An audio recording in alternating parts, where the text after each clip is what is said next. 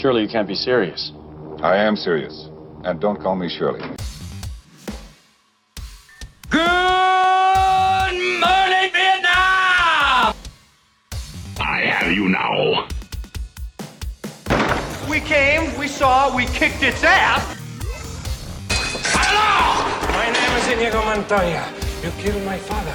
Prepare to die. Life moves pretty fast. You don't stop and look around once in a while, you could miss it. My calculations are correct. When this baby hits 88 miles per hour, you're gonna see some serious. You're listening to the 30 something movie podcast. One movie each week, 30 years in the making.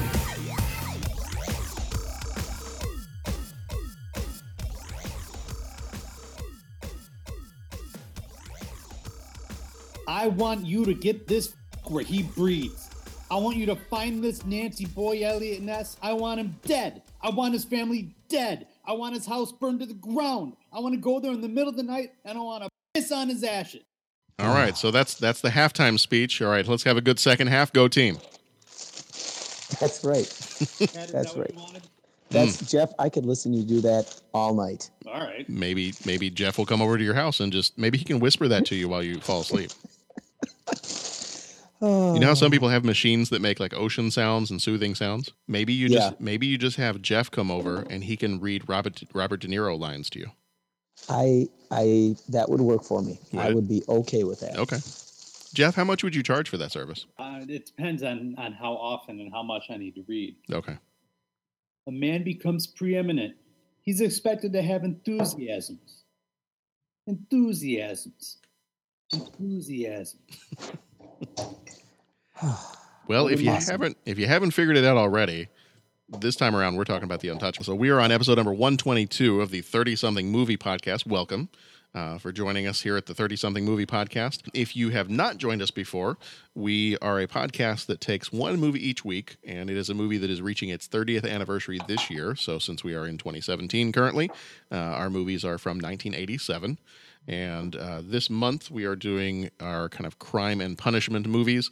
So we've gone through and we have done Lethal Weapon, we've done RoboCop, um, we've done Dragnet, we've got The Living Daylights coming up uh, to finish out the month after this one. And this time we're doing The Untouchables. We've also done Logan. Um, uh, that's not really one that fits necessarily in the crime and punishment, unless you want to take Logan's life as a lifelong punishment. I guess you could do that, but um, hey, hey, I haven't seen it yet. What- Careful, I didn't careful, tell I didn't tell you anything that you don't know from the other movies. Okay. So you you know his life pretty much sucks from all the other movies we've ever seen. This is true. Yeah. So uh, so we are yeah, we're very close to finishing out our crime and punishment month. Uh, so we've got this one, The Untouchables, and then finishing out with the first Timothy Dalton Bond movie, The Living Daylights, and that'll be coming next week. Um, and then after that, we've got uh, our April movies are going to be The Princess Bride, Chipmunk Adventure, Planes, Trains, Automobiles, and Masters of the Universe. So if you want to watch ahead a little bit so that you can interact with us on Twitter, Facebook, email, Sounds like a good journey. it's it you know what? It, it is a good journey.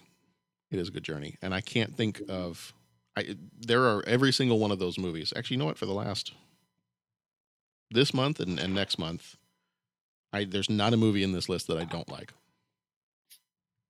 you know in back in february i was i was so so on moonstruck um but i think the next two months are pretty solid Mm. and then once we get into the summertime there's a whole bunch of movies i've never seen before so but uh, but we'll get to that. So so tonight I am joined by uh, normally we've got anywhere from uh, two to five of us that are on here. Uh, I am your host John Reed, and I am joined tonight by Patrick Canagallo. Pat, how you doing? Hey, hey, hey. And Jeff Mazuka. Hi. So is And it? I just want. I is- just want to say that for this particular movie, ethnically, I think we're a good set of hosts. I What do was actually think, I was just about to say exactly that. I'm like between a Canagallo and a Mazuka. I, I think this is probably a good movie for you guys to talk about. I mean, I've got certain enthusiasms. Mm-hmm. enthusiasms. There you go. Enthusiasms. I want it, I want him dead, Jeff. I just, I just, man, I'm gonna, I'm gonna bring you into the band room when I'm having a particularly rough day in class, and I'm gonna say, look, I need you to talk to my friend Mr. Mazuka, and then you know, If you guys don't stop, God, I just I, I could just I could hear you do that all night. I'm just saying that's awesome. Well, that's why I, I texted Jeff the picture of uh, Robert De Niro earlier, trying to track down the Yeah. girl that has my Girl Scout cookies. yeah, the Girl same Scout idea, cookie. slightly slightly tamer language, but same idea. Right, right. You got the point across. Yeah. I want those cookies. So uh, anyway, this time around, we are obviously doing the Untouchables, and we're going to repeat probably the same three or four lines from the movie all night long. Um, Mhm. But we are uh, we do spoil the events of movies we talk about. So if you have not seen the Untouchables yet, it's a great movie. You should go see it. Um, Yeah. But if you have not seen it yet, you may want to pause right now, go find the movie, go watch it, and then come on back. We'll still be sitting here. Um, so uh, go ahead and do that if you haven't seen it yet, and if you don't want to be spoiled. Uh, it it is based off of historical events, so you know you may know how the history works out. That doesn't You necessarily know that doesn't necessarily mean you know how everything in the movie works out because it There's uh Take some liberties. There, there are a lot of times, John, when you give that little uh, warning about spoilers and such, Mhm. and I sit and I think, yeah, well, if you haven't seen it by now, that's you know that that that's your problem for Yeah. not watching in the last thirty years. Ladies and gentlemen, our listeners, I'm telling you, pause this podcast and go watch this movie. Yeah. Then come back to us. yeah Yeah. It's that good that you want to watch it first. this so yeah this can this is one of enjoy those the conversation we're going to have. yeah this is one of those watch it first. Yep. You know some Yep. of some of the other ones give or take. You know the Golden Child, eh, I, I don't know that I. I liked it, but I don't know that I need to see it before I, you know, listen to the podcast. But yeah, def- definitely, I agree with you. This is one you need to go watch this movie first. Yeah. Yep.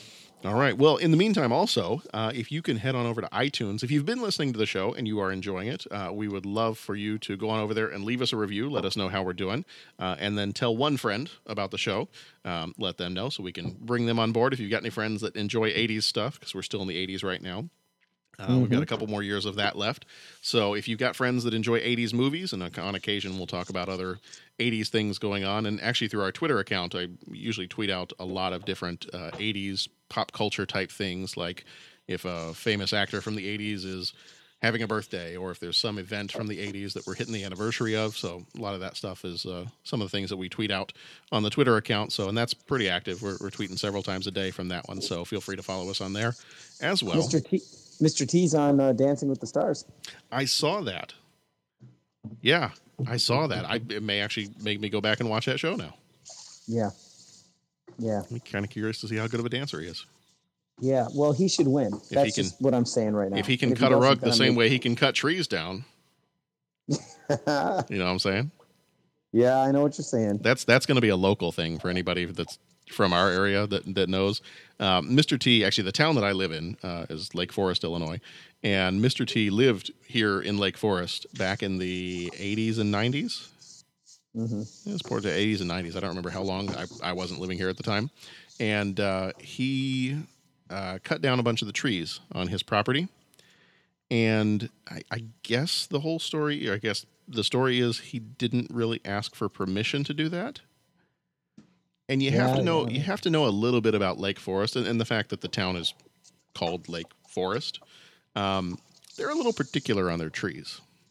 hmm So, uh, and, and they're a little particular on their um, like their their town regulations and ordinances and things like that. They're very much a, a, a Joe Friday of villages um, in terms of following their regulations. And uh, yeah, he didn't ask permission, and uh, he he cut down a whole bunch of very old trees that were on his property, and um, yeah, the, the folks were not too happy. So he actually ended up leaving, moving away from Lake Forest because of kind of the reception that people gave him uh, after he did that. So Yep. yeah, Yeah. Yeah. I quite appreciated. yeah. So, well, I I pity the fool that um, mess with Mr. T as a gardener. hmm Well, on uh, on Twitter, we did actually put out a poll. Uh, we are up to, I think we're up to like 300 and I think we're over 339 followers, at least at the time of this recording. Um, probably be more by the time we do actually release this one. But uh, so thank you to all of you that are following us there. Um, we did have one review that got left uh, about a week or two ago on iTunes, so thank you for that as well. Um, so we do appreciate those. If you if you feel so led to leave those for us. I did put up a poll on Twitter that was, uh, "What is your favorite scene in The Untouchables?"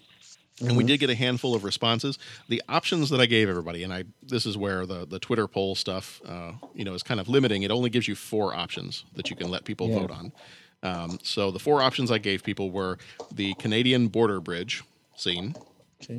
the train station steps, the rooftop pursuit of Frank Nitti, and uh, Capone's courtroom finale. So, of those four scenes, if you had to pick from those four scenes, which one would you guys pick? Ooh, four good scenes. Jeff, you go first. I got to think about this. I think I'd have to go with the. uh Oh, you know what? I thought I had a deadlock, but now I'm thinking about it. Um, either the train station or the uh, final courtroom scene. I I think the train station over the courtroom scene, Okay. but not by much. Okay. I mean, again, these are The all great sta- scenes. I they're all. That's Yeah, kind of why I picked them because they're all really great scenes, and I, I wanted to, I wanted to force people to try to choose one out of those four. yeah, I, the the train station scene. Um, the train station scene. Speaking of train station scene, is that a Bo Warmbold we have on amidst? I think Bo Wormbold just It- popped it- in. Oh It my is, God. but why? Speaking of train station scene, what do I have to do with that? Because Well- you're as big as a locomotive. I don't know. Hey now, Whoa, whoa! We can't just throw down insults. The guy just got here. We got to let him like get his, you know, get hey, in the who door. said that was an insult? Depends on what Jeff was talking about there, buddy. Your, your, Okay, I, your waistline. I, I, I just, I'm just, I'm just, you know, I'm just not going to say anything at this point. I've just got nothing. I, uh, gonna stand I don't back and watch this play out. S- The train station scene is iconic. hmm I mean, that's like when you think of that movie, you just think of that scene, you know? And I mean, I think it's been lampooned and copied in other movies and, and so on. I, I, I, I love that rooftop scene. And John, you wanted to lock us into one scene, and I'm not, and I'm failing spectacularly. Well, you know, you're, Um, you're you're taking the options, you're breaking the rules. Yeah, I, I know, I know. Um, I'll say train station scene. Okay. No, I'll say rooftop scene because I love the ending. Okay.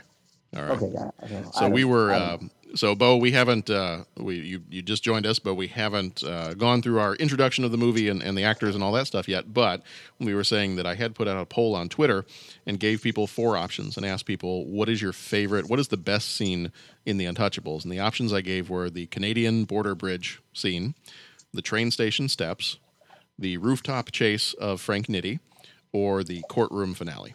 So of those four, if you had to pick one, which one would you pick? The Canadian border scene for sure. Okay. While not my Oh. favorite scene in the movie, from that list, the border scene. Okay. Oh, okay. All right. And when I when I last checked the Twitter poll, it was pretty dead even. Where did it end up?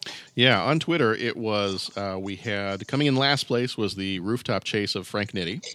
All right. I always like Um, the underdog. Okay. Yeah, so that was ten percent of the vote uh, for that one.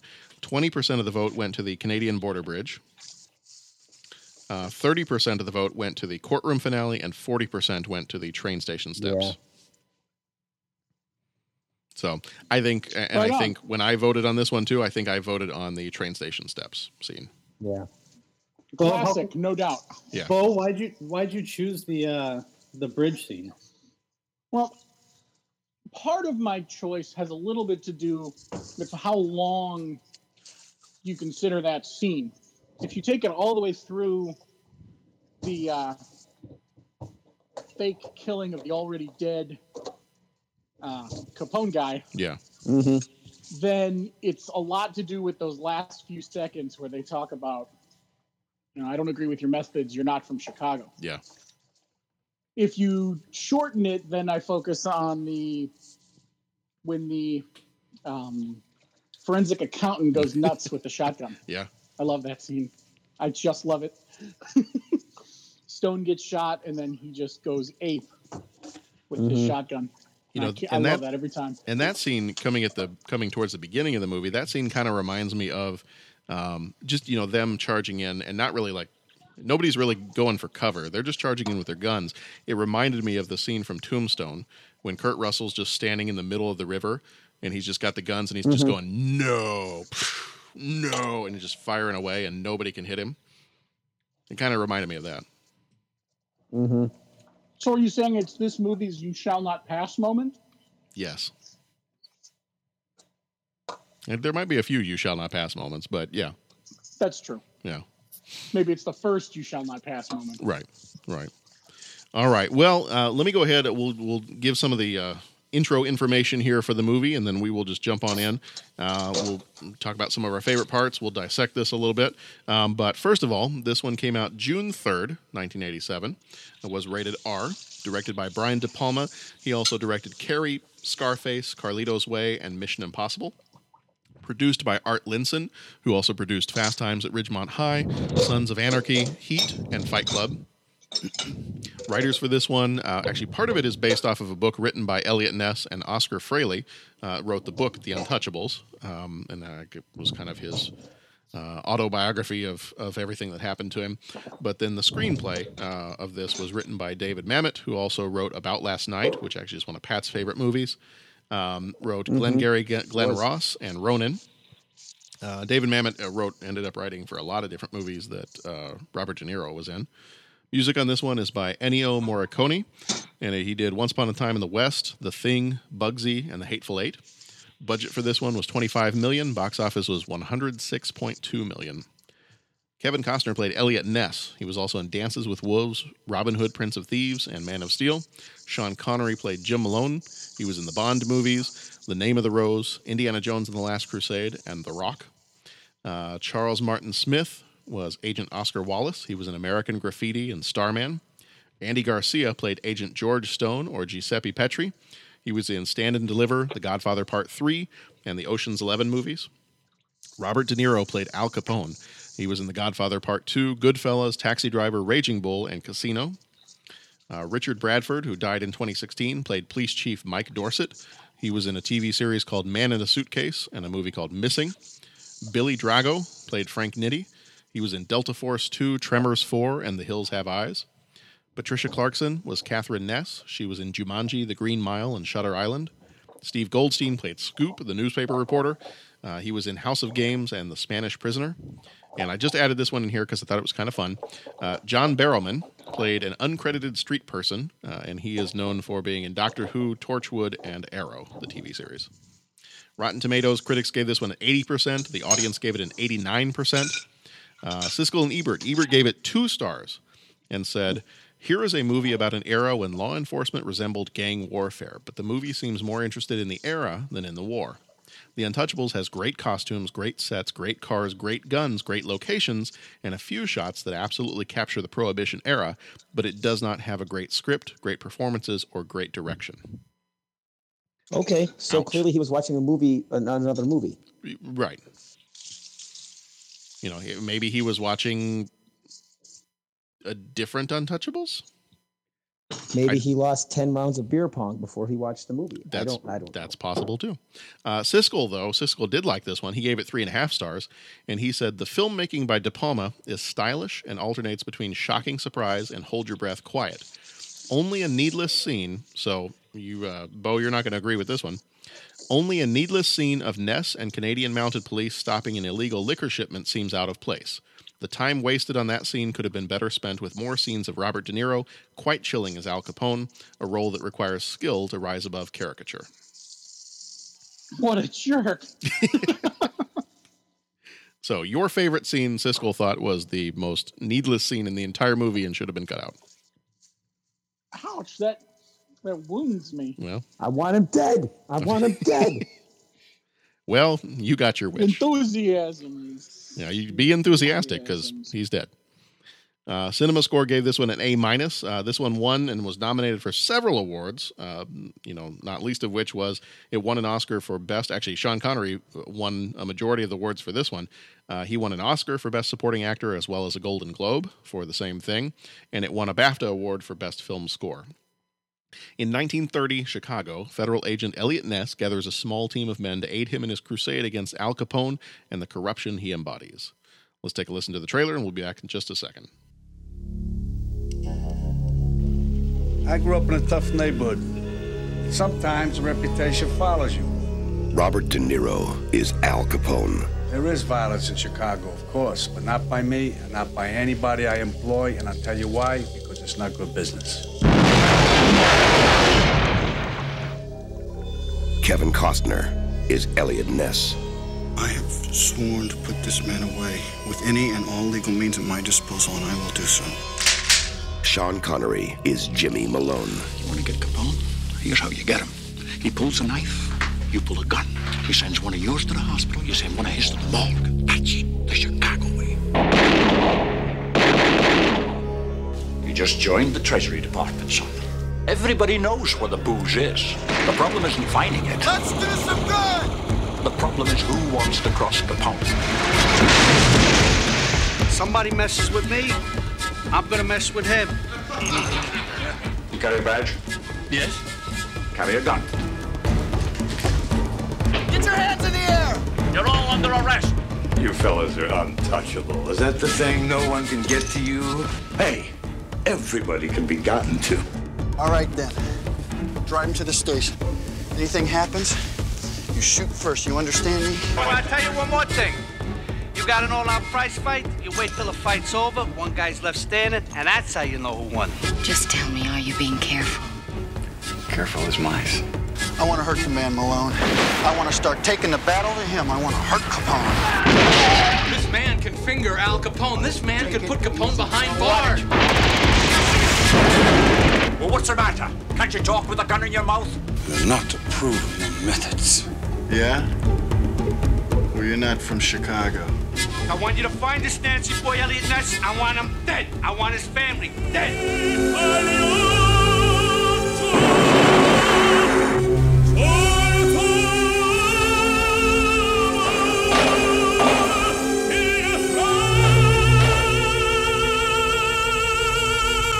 Paramount Pictures presents a Brian De Palma film. I have forsworn myself. I have broken every law I swore to defend. I have become what I beheld, and I am content that I have done right. You got nothing, nothing. And if you were a man, you would have done it now. Never stop fighting till the fight is done.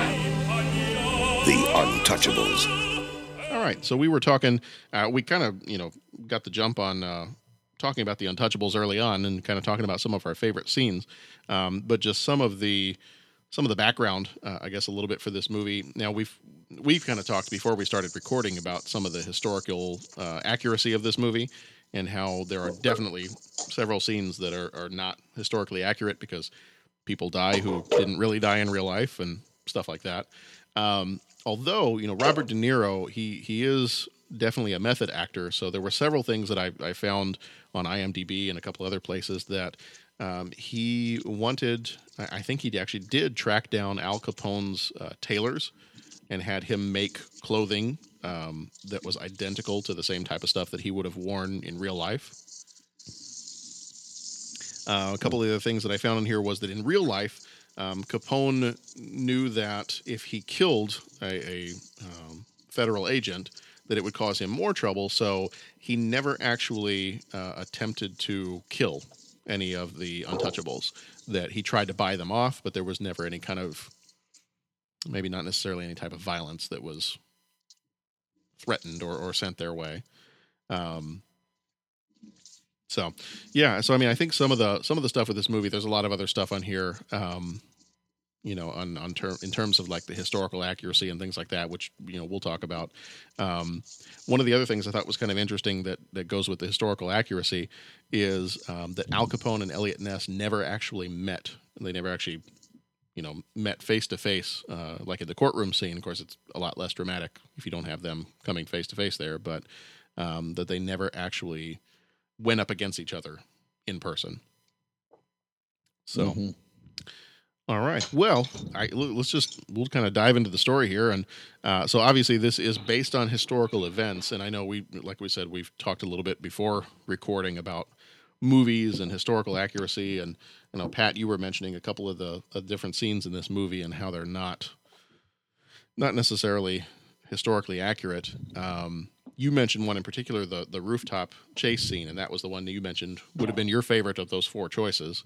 Um, so, what Mhm. was the what was the more accurate rooftop chase? Well, if I'm- if there was I- a rooftop chase, Yeah, I don't think there was a rooftop chase. I mean, I, I've uh, I've only really studied the the, the antics of uh, uh, of the mafia in America, and especially well Chicago and and all that. You know, a little bit. I'm not an expert by any means, but I mean, I, I think that the reality was there wasn't quite. Well, there was violence and there was gangland warfare. It it wasn't quite like the the open running like gunfights that you just see at every turn in this movie.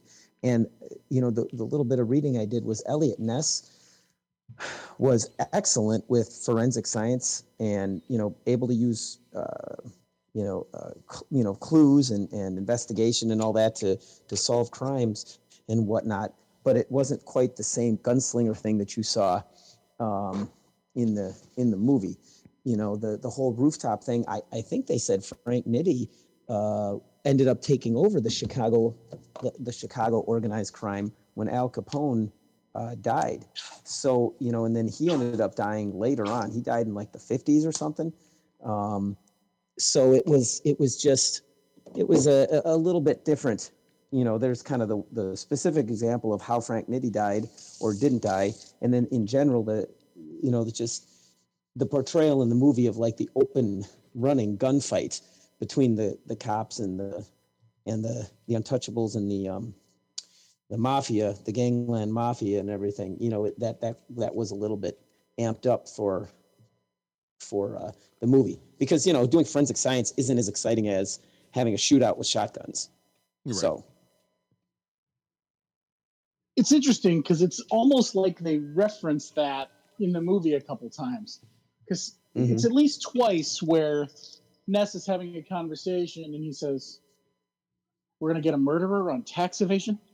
Mhm. That's on the train later, and then earlier he says something about we're gonna get him on his. I can't remember when they're in the office. He comments on it again. I can't remember the exact line, but it's interesting the way you said that because it's almost like they say that in the movie too. They're like, "Okay, we're gonna get this guy on tax evasion. It's boring, so we're gonna shoot some people on the way." Mhm. Yeah. Right. And I was doing some reading that even said, you know, at the time, you know, what was, and I, I, I have it, I think I have it the wrong way, but they said at the time, so many people were bootlegging that to talk about trying to get this guy because of, um, you know, the sale of illicit alcohol, no one would really care about that. But like the whole tax evasion thing, that you know that might take a little bit more of the public interest, or or maybe it was vice versa. I don't know. Whatever it was, is is they just said that you know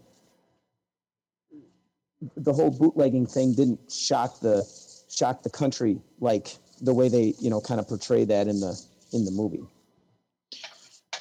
I'm so intrigued by this era in American history because the concept of bootlegging and speakeasies just sounds cool and complicated all at the same time. Mhm. The way it's always portrayed is everybody was drinking, but no one was supposed to, so nobody talked about it. Mhm. Like, it's just so weird to me. Well, and I guess maybe in today's political climate, the thought of the government completely shutting down a normal way of living shouldn't surprise me as much. But it's just it's so interesting the whole concept of it. If I ever get a hold of a time machine, I want to go check it out. Yeah. Well, they actually I'll did it. bring We, a bottle we- of whiskey with me. well, that was um, didn't that that TV show Timeless? They did an episode um Mhm. of the 1930s Chicago, and did, didn't they have? Didn't Eliot Ness get murdered in the show? Yes. Yeah. So Somebody, they- yeah, I think so. Yeah. Yeah. So they kind of took it, you know, they had to they had to go a different route to try to take down Al Capone because uh, I think it was Eliot Ness and the Untouchables ended up getting killed, and they had to find some other way to to try to make sure that Capone didn't become an even bigger crime boss than he was. hmm Yeah, I Well, and even this, even the story of Capone is kind of interesting because he was a he was basically a kid. I want to say he was only twenty or twenty one when he took over because his uh, when he when he came on the scene in Chicago, Chicago there was like supposed to be a big gang war going on, and that was very uh, bloody and violent, and, and a little bit more of the open running warfare that you um, you see in the movie. And it was uh, I think there was an Irish gang um, there was a there was an Irish gang called the O'Banion gang, and that was against you know there's this guy named Johnny Torrio, and he had the Italian gang. And during the teens, there was like open open gangs warfare happening. And then Johnny Torrio was was injured somehow, and he couldn't continue you know in his leadership role. So that's when it passed to the very young Al Capone, and then it was they were basically just street gangs that suddenly prohibition hit and they had a chance to cash in and then that's when they became this you know multi-million dollar empire throughout the 20s they became this multi-million dollar empire that uh, you see portrayed in 1930 which is when the movie is set. So it's kind of a an interesting rise to power for you know al capone and, and an interesting rise to power for the chicago the chicago gangs. Yeah, I this one for me, I you know obviously not not being from Chicago originally, um, before I moved here, that was the only that was the only thing I knew about Chicago was just from different movies. I knew about the mafia and I knew about these gangster movies and and I even had friends that were like, "Oh, you're moving to Chicago? City's full of gangsters. Like they're they're still running around shooting people." I'm like, "Really? That's that doesn't sound yeah. true, but okay." I've never been, so I guess I got to wait till I get there, but yeah, so I mean this this really kind of shaped my understanding of Chicago before I got here. And we were my wife Sharon and I were as we were watching this, we were talking about it earlier and we kind of said, you know, does this the the crime that you got going in Chicago now because if you know if anybody's listening to this from anywhere outside of Chicago, we're we're all from Chicago. We're all in the Chicago area.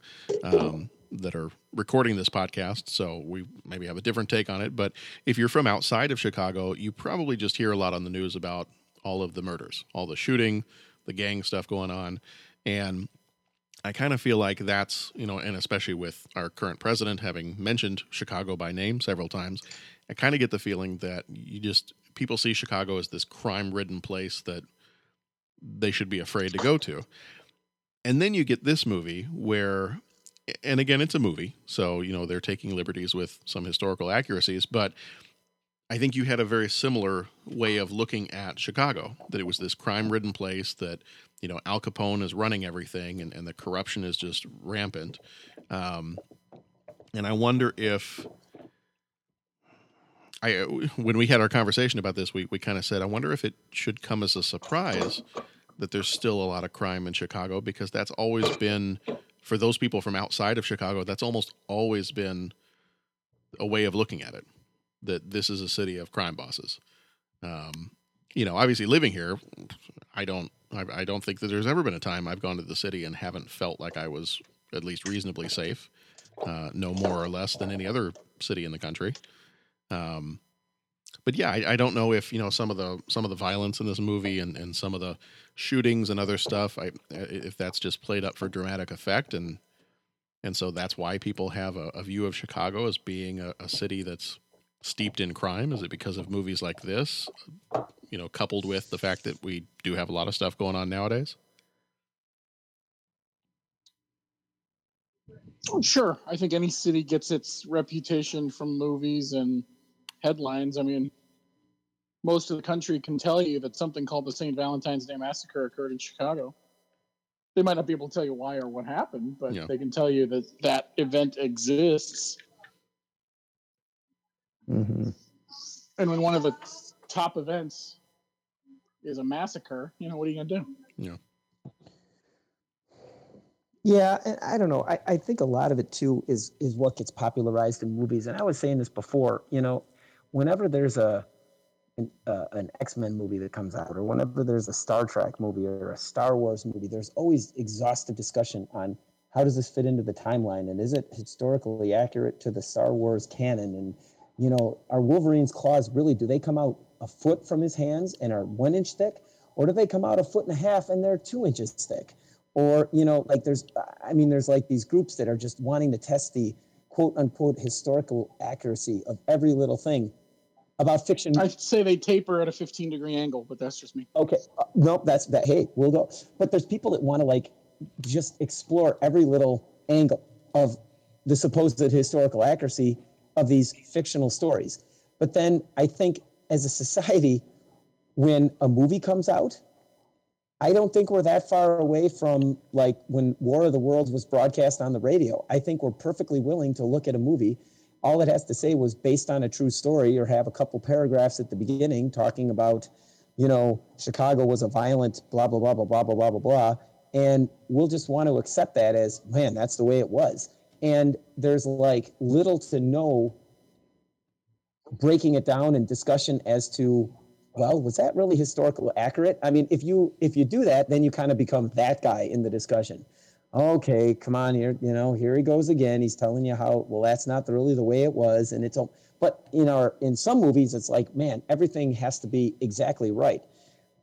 And i think you know to get serious for a second the danger of that is is you know we're we're letting movies give us our history and letting movies set our perceptions of things when maybe maybe all they should do is kind of serve to be a jumping off point for further study. So yeah, so what you know in in terms of this movie, um, you know, one of the criticisms of Roger Ebert for this one was that you know, I mean, he said he liked the the look and feel of the Prohibition era, but he said it does not have a great script, great performances, or great direction. How would you respond to that? You know, I think, and again, maybe it's because I was watching it this time with a much more critical eye than I probably ever have. Um, I feel like Sean Connery alone may have been a, or may have seemed kind of out of place when you compare him against the level of the the the other characters. Um, Connery seemed a lot more committed to his role than uh, than the other characters did. And comparatively, the other characters just sort of seem to have fallen a little bit flat. So I think I kind of get what um, what what he's saying. Uh, it just it, the the portrayal of the characters seemed a little unbalanced when you start looking at uh, as them as individuals well, yeah, they certainly didn't spend much time developing Stone's character. No. Well, I, but wasn't even on screen that much.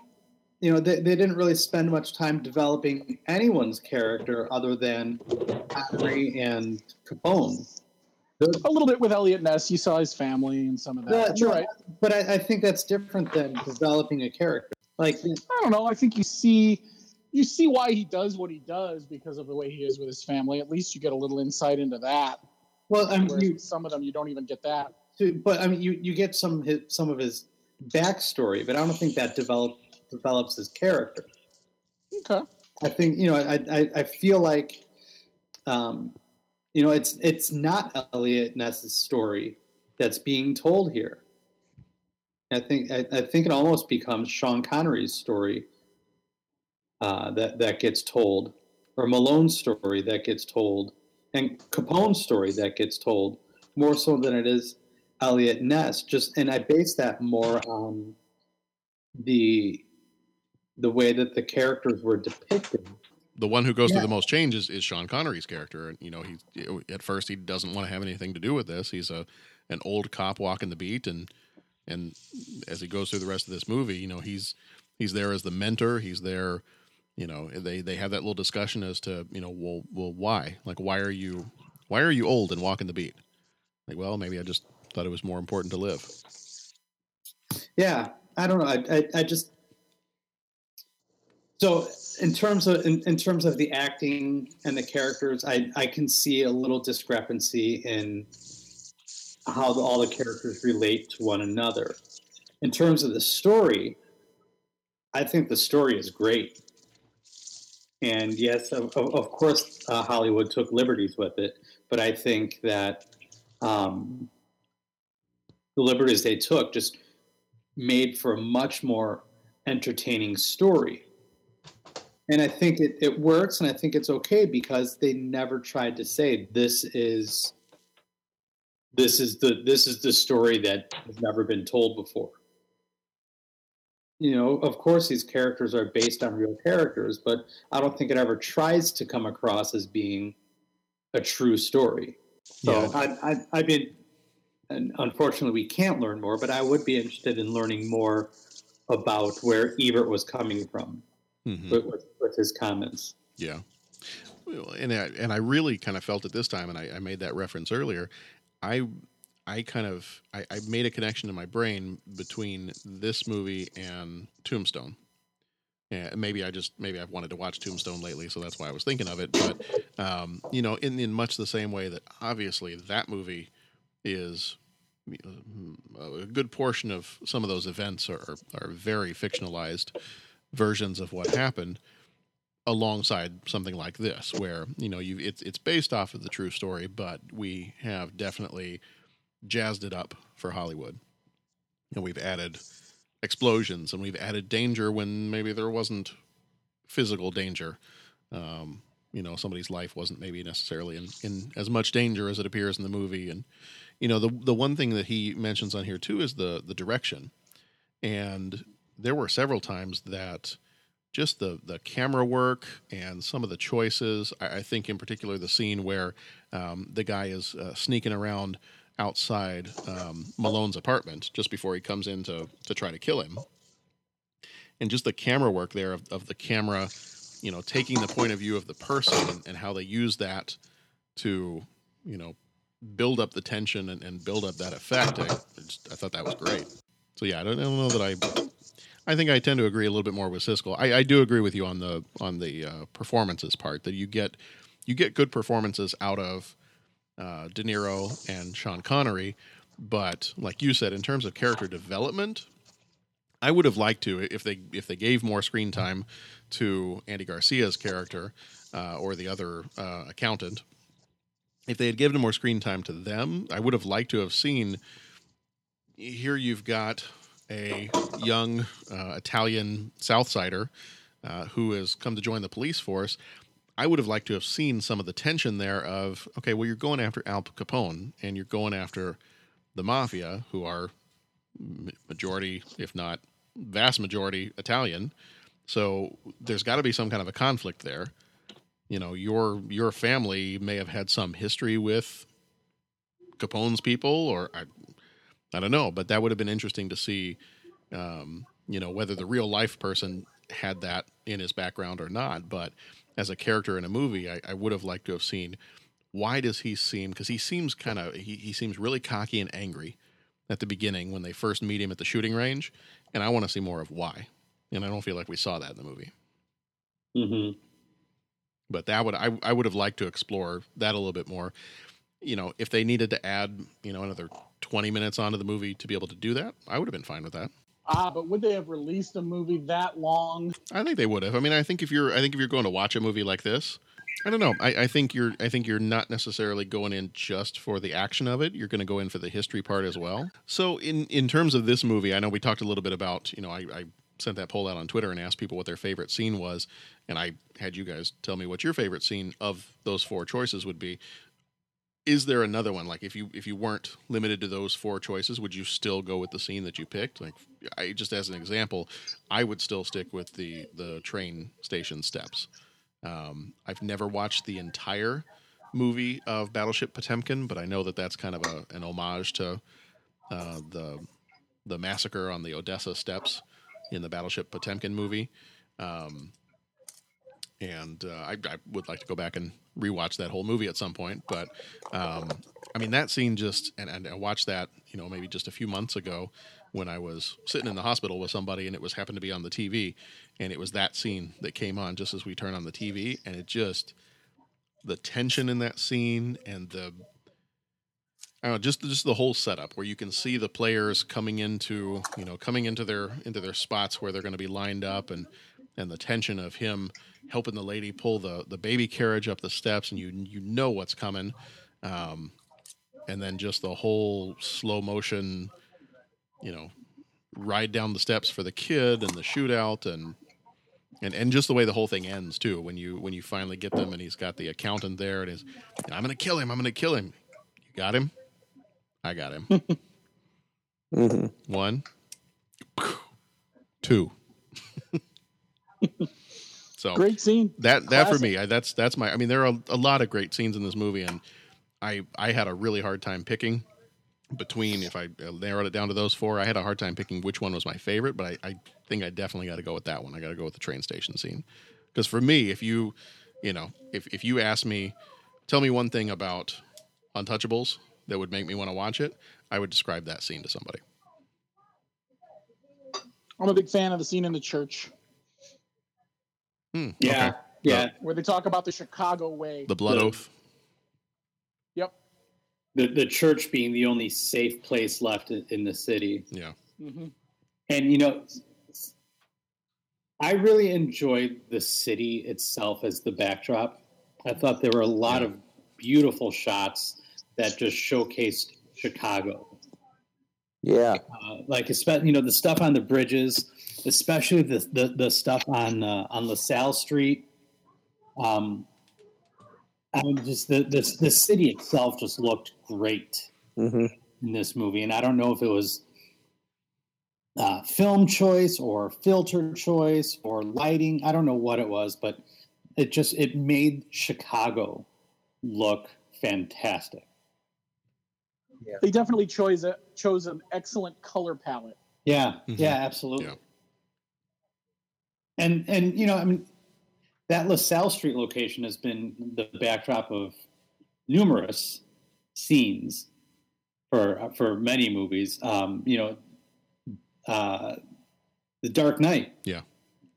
You know, when when Joe goes after the commissioner, like that's the same the same stre- stretch of road, um, but it looked like an entirely different locale in that movie compared to this one. I, I, I think this one just, I mean, it just, it really got the sense of um, what Chicago may have been in the 1930s, and it found a way to, to highlight the architecture and and and the uh, the steel work in some cases.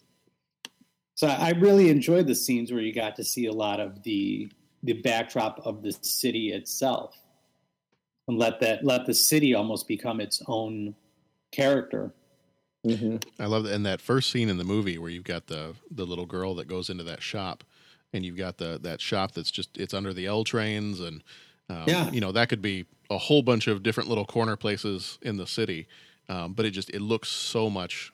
It, it's very Chicago, um, and just I mean, well, and that that scene is just that that's the sets the tone for the rest of the movie anyway. But um, just that opening scene, I mean, you know, if you know anything about Chicago, you you see that and you know you are in the city of Chicago. Yeah, And then they blow up a little ten year old girl. So, Right. but I mean that, yeah, Yeah, I- talk I- about setting a tone. right, We're not afraid to do this. Watch. right. Pat, did you mention? Did you mention yours? My favorite scene. Yeah. I, you know what? In, in speaking with all the in hearing everyone talk, I, I I think the train scene as an entire scene. I think the train scene is probably my favorite. However, that being said, um, anything where De Niro gets a chance just to, you know, spread his wings and really, you know, f- flex. I'm talk about using too many metaphors, but flex his muscles as an actor. I mean, just his portrayal of Capone was second to none. So any of the speeches, you know, where he's at the table and he takes the baseball bat to the guy's head. Oh, Um, yeah, Enthusiasms. yeah, you know, and it Teamwork. just- Well, and every time he's just that- every time he's just playing the the journalists and just laughing with them, and yeah, yeah. and I love his Um, whole I love his whole smugness during the trial at the end, up until they switch the juries. Right. Right. You know. All right. So did, did I miss I anybody say. else's? Did I miss anybody else's favorite scene? Jeff, As did you a- did you say yours, Jeff? Well, I think my favorite scene out of the whole movie, I think, would still be the uh, Union Station. Okay. Mm-hmm. So do and, and and there are a lot of great lines, great quotes in this movie. Do you have do you have a couple of favorite lines from this movie? I like the uh, the lines that get recalled Mhm. throughout the movie. Um, you know, specifically, um, uh, you know, what are you prepared to do? you know, you, you know, you hear that as you know from Malone early on in the movie, and you're like, oh, he's just you know continuing to try to call out Eliot Ness and get him to step up. But then when you hear him utter that with his last breath as he lay dying on the floor, yeah, like it just takes on a whole new level of of of hope, of, of, of want and will to see this whole thing through. Um, and then the other the, the other great line is, "Here endeth the lesson." Yeah. Yes. You, you, you get it real again. You get it real quick from Malone early on when he uh, when he's talking to Ness on the bridge, and then for Ness to drop that as he's walking away from Capone in the in in, in the courtroom at the end there. I just it's just like bam. Nothing you can say right now is going to top that line. Here endeth the lesson. Right. So I mean, those th- those two lines are so great uh, because of how how they're used and and with so much different emotion behind them. Mm-hmm. Definitely. Yeah, I like a lot of the well in, in the here endeth the lesson again. You know, just like you said, it's it's that callback to earlier, um, and I love how it gets used those those two different times. Um, I do like some of the ones that you know maybe come across uh, a little funnier. You know, some of them like the um, when they've gone to the shooting range and they they try to they try to pick out a couple of guys so that they can make sure they've got uh, fresh police fo- police officers that haven't had a chance to get corrupted or paid off yet, and they're asking the one guy, and he keeps stuttering stuttering through his answer. He's like, "Da- da- "I, I want to pr- pr- protect the people," and um, uh, yeah, why do you want to join the force? Because I, I, I think I could help. You think you could help with with the force? Thank you very much. You've been most helpful. And then he turns to walk away, and Malone turns to Ness and goes, "There goes the next chief of police." Yeah. I do like some of those, and that's funny. And uh, some of the other some of the other little one liners uh, when Stone asks him, uh, "Where's Nitti?" He's in the car.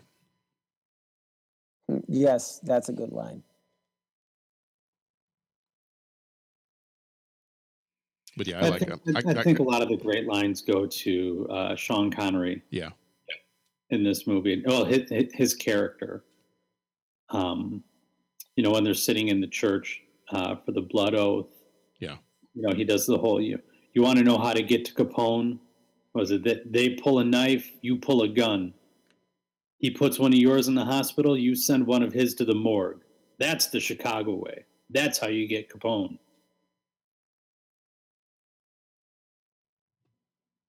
someone mentioned uh, Capone's speeches. Um, the one where he just goes all nuts. I want him dead. I want his family dead. I want his dog dead. Anytime he gets to go off like that is pretty good too. Yeah. I think that's that might be Patrick's favorite line of the movie. Well, and it, it's funny because someone mentioned earlier things that are ripped off out of this movie. That that I want him dead speech shows up all the time. Yeah. Most of the time, comedically, they're they're they're lampooning it, but it shows up in movies all the time, just like the uh, train scene.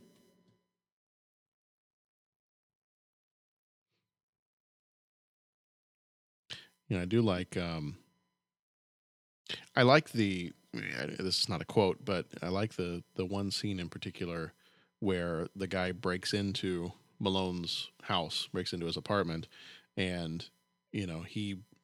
You you got that whole tension of is he going to get him? Is he going to get him? You, you see him move through the different rooms, and and then finally he turns around. He's got the gun, and he chases the guy out the back, the fire escape, and just and I remember for the first time I, I saw this movie, I never expected there be to be uh, Nitti waiting there with a machine gun. Yeah, and that you know as as much as that blew Sean Connery's character away, it kind of blew me away. I was like, yeah, he's you know chasing this guy, and you know they're not going to mess with him. Oh wow! Yeah, it, you, you realize it was just a setup to Yeah. get him to come out come out of his building. Yeah. Mm-hmm. And that's what I think, you know, that whole scene, and I'm jumping away from Malone getting shot, but I really, and I'll leave it to you guys as, as the more knowledgeable movie watchers, but that whole scene just really showed, i- i- in my eyes, just all the, the effort put into this movie in terms of setting a scene and using the camera. I mean, the way the camera tracked Malone, you know, going from one window to the next, I thought that was very, very cool. Um, Yeah. I thought, you know, there was a lot of, of things done um, just to really make the characters look cool. Um, you know, when Capone gets nicked with the razor and you see everybody like go back, like, oh my gosh, the guy's going to go, you know, that just shows the power of the man. Um, when uh, you mentioned like the, the baby carriage scene at the, at the train where, you know, you, you see all the bad guys coming in and you know, it's, it's, it's about to go down.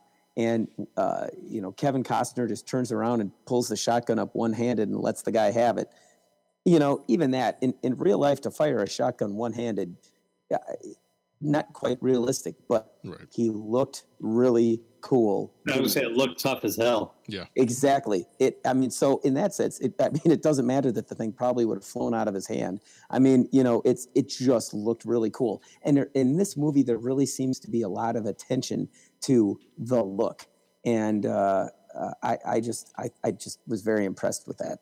I, I it just, I, I- I have fun. That's what sucks me in. You know, the story's great, the acting's great, that, but when I turn this movie on, I just, I can't look away because it just looks so cool. Yeah, definitely.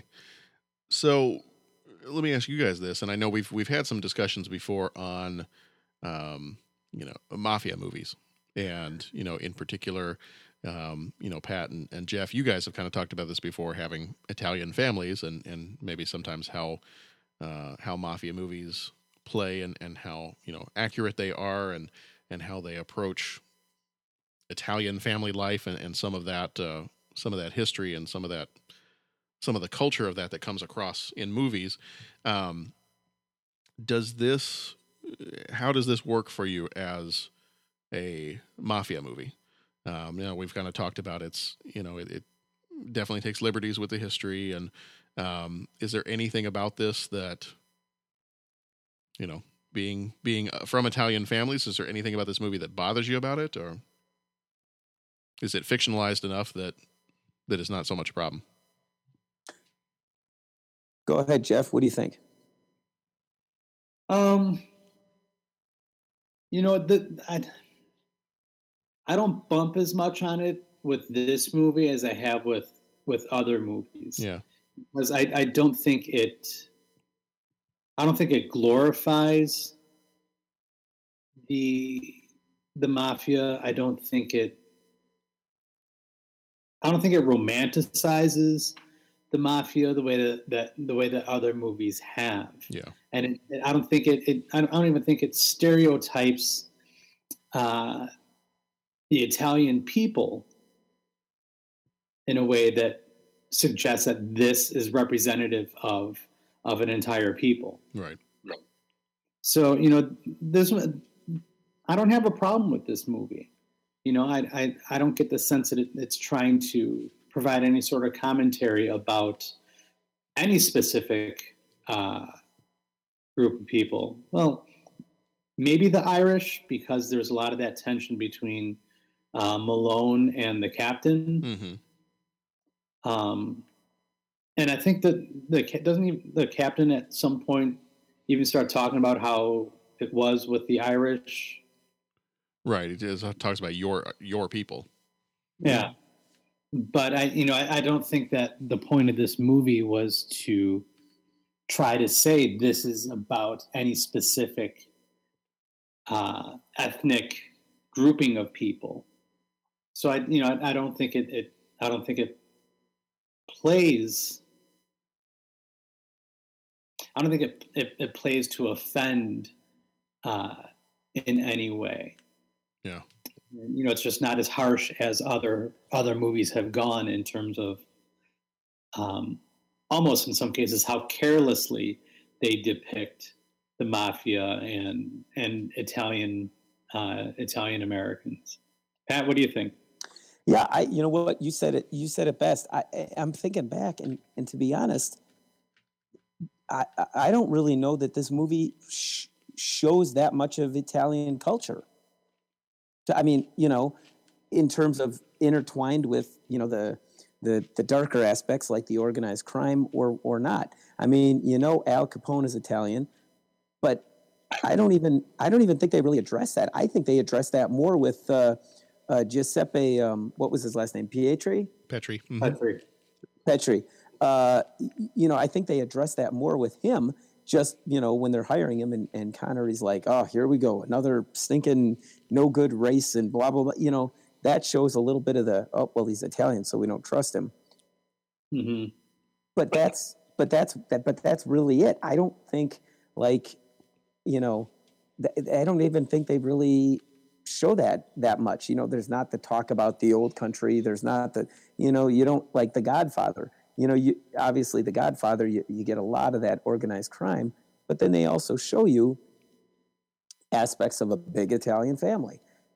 Uh, you know the the um um shoot i'm trying i'm trying to think of you know goodfellas now maybe that did a good job of glorifying things too i'm not going to speak to that but that movie did show little bits and pieces of of parts of italian culture this movie really didn't do that other than you know they talked about al capone and they made references to the italians. Like you said like the police and they make references that they're kind of more irish. But but yeah i'm i'm i'm i'm plus wanting what jeff said. I, I really i don't think this movie approached it or addressed it in the same manner that other movies do. Yeah. So, kind of uh, staying in that uh, the vein of the kind of the, the gangster movie, the the mafia movie.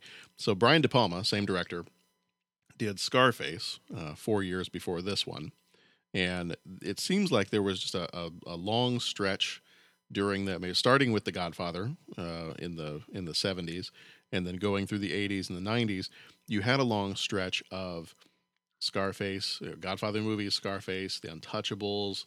Um, uh, what else did you have? The Once Upon a Time in America, uh, a whole bunch of crime movies, um, Prizzi's Honor. You know, you had a whole bunch of uh, Johnny Dangerously. That was more of a comedy, and then you had uh, you know you had Casino, you had Goodfellas.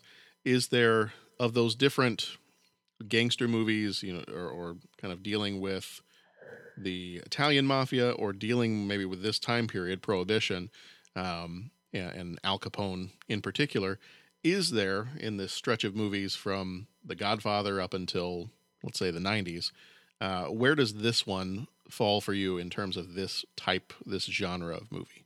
Is this up at the very top, or is there another one that that you like better than this one? well you haven't uh, had a chance to talk much what, what do you think That's tough. I was because I do love Casino, Yeah. But But Casino's a much different movie than I know that's what that's what I'm trying to I'm trying to access the words to explain. you. You almost can't compare, Yeah, you know, Casino to Untouchables. this one's more. This one's more got Casino. All I can picture is Joe Pesci right now. Yeah. Um, ah, wow, this was probably. Why are you the- laughing? Do I amuse you? Yes, Okay. you do like a clown. Wrong movie. Wrong movie, gentlemen. I know. Keep going. I know. we know.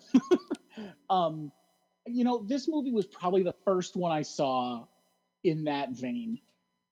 Um, because of I don't know, just because I think my dad really liked it, to be honest. Um, so I think it holds that special place for me where if I'm if you know back to back I'm flipping through channels and it's Untouchables or Casino, I probably land on the Untouchables just because. But yeah, it's I'm trying to think which of those movies is actually in the Untouchables class. Because I feel like Scarface is more like Casino than it is the Untouchables. hmm Would you say like Godfather Part Two? Maybe? Yeah. Yeah.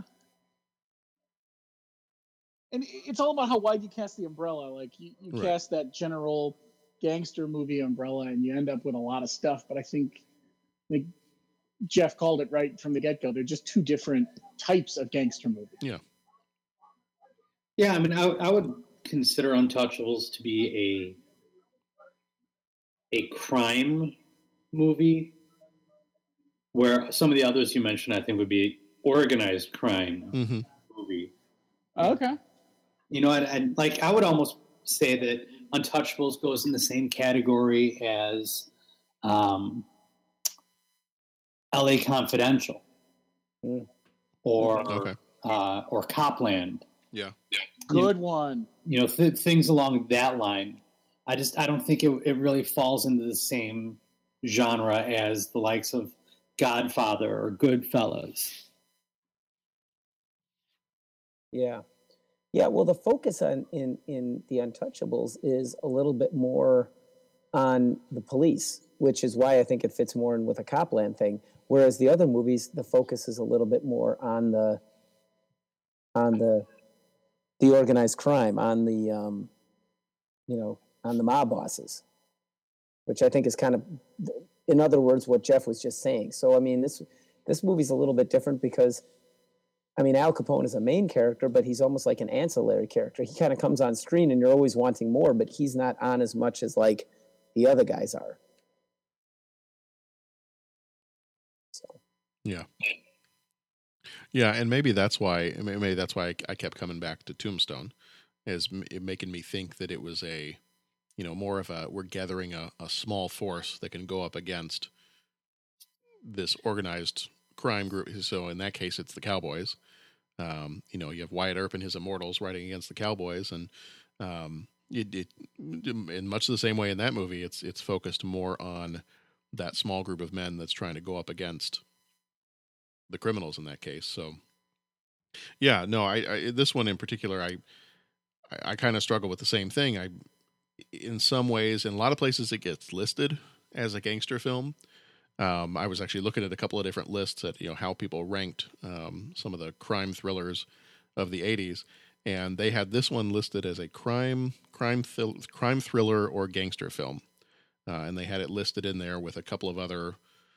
Um, I was trying to find the other 80s gangster movies that they had it listed with. They had The Cotton Club by Francis Ford Coppola.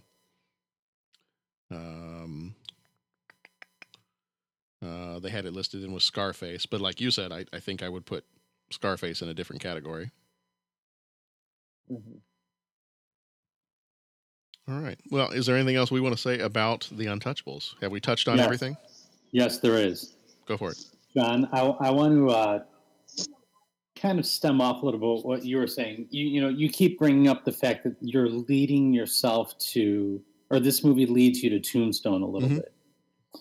And I think part of that, maybe even subconsciously, would be uh, Morricone's score Yeah. because he he uh, orchestrated so many and composed so many uh, spaghetti westerns. His music tends to have a little bit of a western feel to it, a western vibe to it. So I'm wondering if you you know just hearing a lot of the music, which almost gets again just like the city did, the music almost gets treated like a character as well. Yeah, absolutely. Um, so I wonder if you're hearing some music and it's somehow you're you're picking up on the Western elements of what goes on in the score, and it's leading you to think of Tombstone. Oh, definitely. Yeah, I think. I mean, because that's before I in just watching the movie before I looked up, you know, who had done the score. Um, I it it definitely had that feel to it, and I think it just it it really has the feel. It almost really has the the feel of a western movie, and I think in some ways because of the because of the makeup of the story, because you've got the the lawmen that are going after the criminals and um, but yeah, definitely, I think the music lends itself to that too. Is is giving it that feel of a, and, and maybe actually that's a better categorization for it. Maybe a, a more of a western movie set in the city of Chicago in the 1930s, uh, more so than a gangster movie. Yeah, you do and have a couple old fashioned standoffs. You have Got some, got some horses. Yeah. I mean, you know, you can almost hear some of you know some of the more popular uh, uh, Morricone tunes. Mm-hmm. Like you can almost uh, like the, the like the the Man with No Name trilogy. You know, some of that music you can almost be like, yeah, that would also fit in this scene. Yeah. You know, and and you know, I'm, now I'm really starting to think like maybe this movie could be. You know, I think Bo did you just the one that just said it's it's like a western set in this backdrop. Yeah. Yeah, that might actually be a better categoriz- categorization for it than uh, listing it as a gangster movie. Because you're right, it's really not. I mean, it doesn't focus on the gangsters. Um, it doesn't even really focus on their operation. It doesn't focus on the logistics of a whole lot of that. It's more of the the police work that needs to be done. It's almost like the you know the the old west sheriff trying to track down Mhm. the bad guys and and you know break up their operation. It's it's more of that than it is what you would see later on in something like a, a casino or what you see in Scarface. Or, Yeah, and Eliot Ness is the new sheriff in town. Right. To steal a to steal an old line. But yeah, Yeah. I'm, I'm glad you I'm glad you brought up the music because I I did want to talk about that for a minute, and I because that was a you know it's it's definitely uh there are times when the music is kind of jarring. Like there are times where it almost seems out of place, but there's a Well, reason why for it. that, that's what I'm saying. It's almost like a character in of, of itself because when the music makes its entrance, you, you you can't ignore it. Right. There's there's not a lot of subtlety to it. Like it, it is its own presence whenever it's being used. Yeah, yeah, definitely. Yeah, I, I'm glad you brought that up because that that was something that, especially watching it this time, I, I don't know, and I don't know how I would have not noticed the music, but I think watching it this time around, maybe just because I've seen it a few times now, I, I was able to focus on other things. I was Um, gonna say, did you watch it more than twice getting ready for the podcast? Uh, one and a half times. Okay. I kind of I watched it and then I skimmed through a couple of different parts just to watch them over again. Sometimes on that extra watch, you pick up weird things about the music, weird like background stuff that you just don't notice. Mm-hmm. Yeah, and it probably doesn't hurt that you know when I think of when I think of Kevin Costner, I'm I'm mostly thinking of like Dances with Wolves, Wyatt Earp, um, you know some of that other stuff too. So that probably lends itself to, to me thinking of this as as a little bit of a, a western type movie. Yeah. All right, awesome. Well, uh, did you guys have anything else that you want to mention about the Untouchables? I don't I don't think so. Okay. I think this was a really good conversation. Covered it pretty well. Yeah. So definitely, hope hopefully you did stop the podcast at the beginning and went back to watch it. But uh, if not, you definitely need to just go watch this movie now after we've ruined the whole thing for you. Um, but uh, it just I think it's a I think it's a great movie, and I think um, you know like like we said in responding to Ebert's take on this was I, I think the the story is solid. It's a, it's a good solid story. Um, you know, it's it's got strong performances by the lead actors. Um, definitely Sean Connery and Robert De Niro. Um, and just just the the I I think Ebert hit it on the head with this one too. Just kind of the the the setting of it, the the backdrop of the whole thing, the city, the music, um, the the camera work in this. You just building the tension, and I just I think it's overall a great movie. Like I, this is probably of the different movies. Hmm, I wanted to say of the of the movies that we've looked at for this month of our crime movies. I I don't know if I want to list it as my favorite because I really like RoboCop. Um, but maybe the best quality movie of this whole month. Yeah. Yeah, I'll, I'll say it's maybe the, the best quality movie of this whole month. I, I really like RoboCop, so I got- Yeah, that's a tough one. I'm a big Lethal Weapon fan. Yeah. But but we had a good month, a solid month. yeah. Mhm. Yeah, it was. All right. Well, and we got one more after this, so we've got the Living Daylights coming up. Uh, just just as a little uh, little teaser to that, um, this is uh, Living Daylights was the first of the Timothy Dalton Bond movies, and obviously we'll we'll talk more in depth on this next week. But I just in talking briefly with might have been might have been you, Bo. Um, you said you weren't as much a fan of this one. Correct. Okay. Yeah, and whereas I think Probably, it's probably the Bond movie I have seen the least. okay, Not sure it's the one I enjoy the least, but it's definitely the one I've seen the least, and I own all of them on Blu-ray because Okay. I am I love the character. I love. It's just a great escape those movies, but something about this one. I'm gonna go back. I don't think I can make the recording, but I'm gonna try to give you a little something Okay. on the voicemail. I'm gonna go back and watch it because it has been a long time. okay. And you you presented me with different thoughts when we talked the other day, so I want to give it another shot. Okay.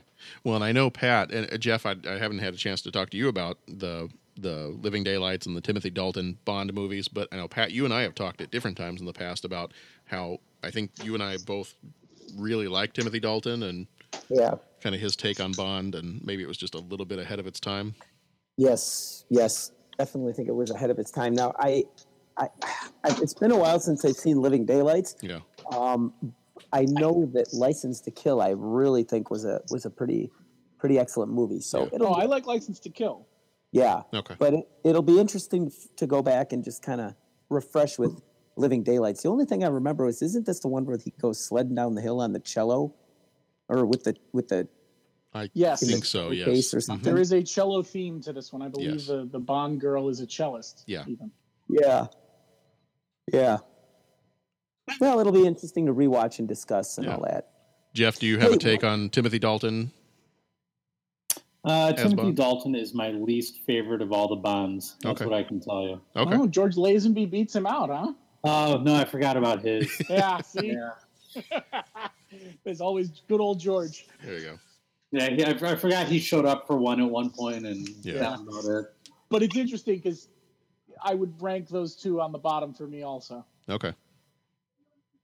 Which All right. is is is well, we're we're preempting the conversation, but you know, it, it's unfortunate because I think On Her Majesty's Secret Service was one of the better Bond films. That's what people keep telling me. I just can't get over Lazenby, so I might have to Right. try that one again too. You know, and Jeff and I talked about this. I think the documentary, the Bond documentary, uh, All Nothing to Lose or whatever Yes. it's called, Yeah. that is outstanding. Yes. I Oh, yeah. Yeah, I, I keep hoping Netflix brings it back because I really want to watch that again. Yeah. I, I think it did that, or maybe Amazon Prime, but it popped up. Oh, I'm gonna have to dig that up if it's uh, if it's Okay. available again. That was fantastic. Yeah, That's yeah. Yeah, love that was one. good. Hey, I just, I'm sorry, I just thought of something, and I mentioned this to Jeff today about the Untouchables. Did you guys notice how all the bad guys in the Untouchables, you know, the goons, they were the way their makeup or maybe the lighting, it almost gave them like a ghoulish kind of uh, uh, look to them.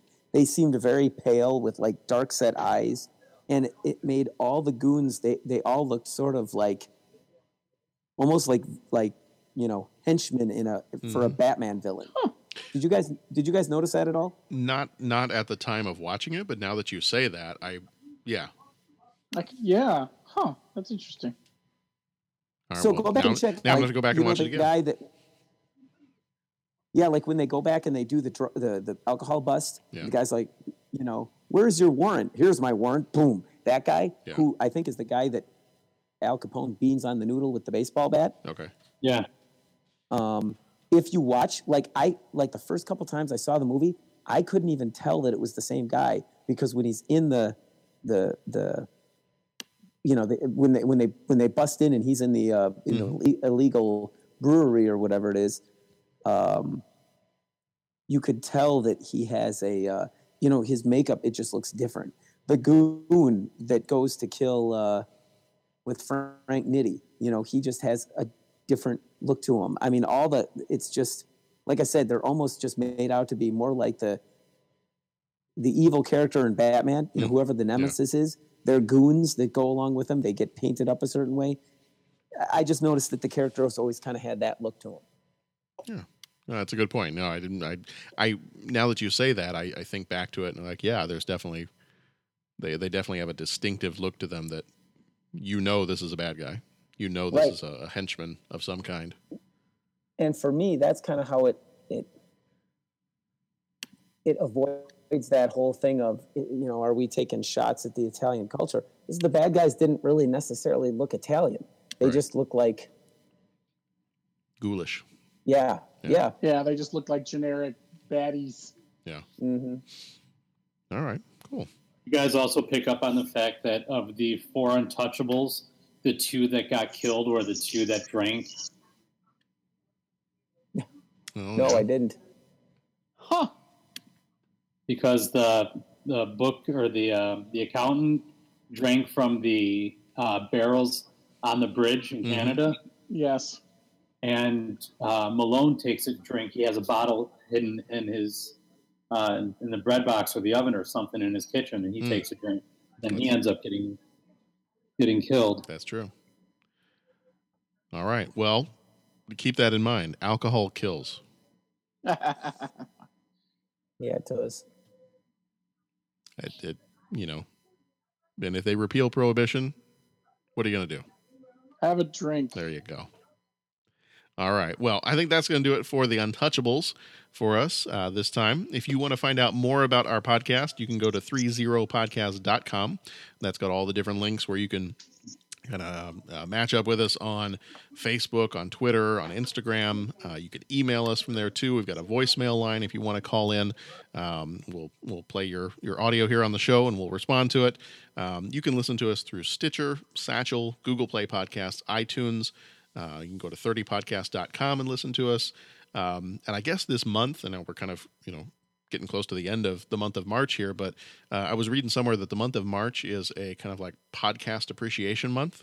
Oh, So wow. obviously, if you're listening to this podcast, you appreciate podcasts enough to be able to listen to this. But um, so if you uh, you know if you want to try out other podcasts, um, then uh, you can definitely go find more of our shows. This is episode number 122, so we've got you know over 100 of these that we've done on different movies from 84 85 86 and now 87 um, but uh, you can go to itunes and check us out and there's plenty of other probably thousands of podcasts there you can check out too. Uh, so you can do that and find a, a podcast that you like for podcast appreciation month. Um, but in the meantime, if you want to get in touch with us, there's all those ways to get in touch with us. Uh, I do also want to point out um, that, and I, I think I mentioned this on the last show too, and I just want to make a point of mentioning it, is I do put it on the website, but our music uh, is called Thunder Lizard at the Art War. Um, and it is, that's the intro music that we have playing at the beginning of the podcast and is done by a, an online artist called Super Sigil. So thank you to Super Sigil for um, le- allowing us to use that as our intro music.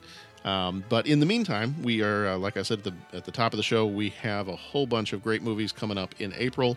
Uh, we've got The Princess Bride, we've got the uh, Alvin and the Chipmunks adventure, we've got uh, Planes, Trains, Automobiles, and we've got Masters of the Universe. So if you want to watch some of those movies to just kind of get yourself prepared for that, uh, feel free. Send us feedback, Twitter, website, voicemail, however you want to do that. Um, but next week, to finish out our month, we've got uh, The Living Daylights. So if you want to go watch that one ahead of time and uh, give us some of your feedback, we'd love to hear from you. Otherwise, in the meantime, be excellent to each other and go see some good movies. So, Bo, thank you. Thank you. Pat, thank you. Thanks, John. And Jeff, thank you. Thank you, John. Alrighty. Well, we are thanking you so much for being here, and uh, we will see you all next time. Thus endeth the lesson. There you go. That's the best way to end the podcast. Maybe we should just do that every time. There you go, our new catchphrase. There you go. I like it. We could do it. Thus right. endeth the lesson.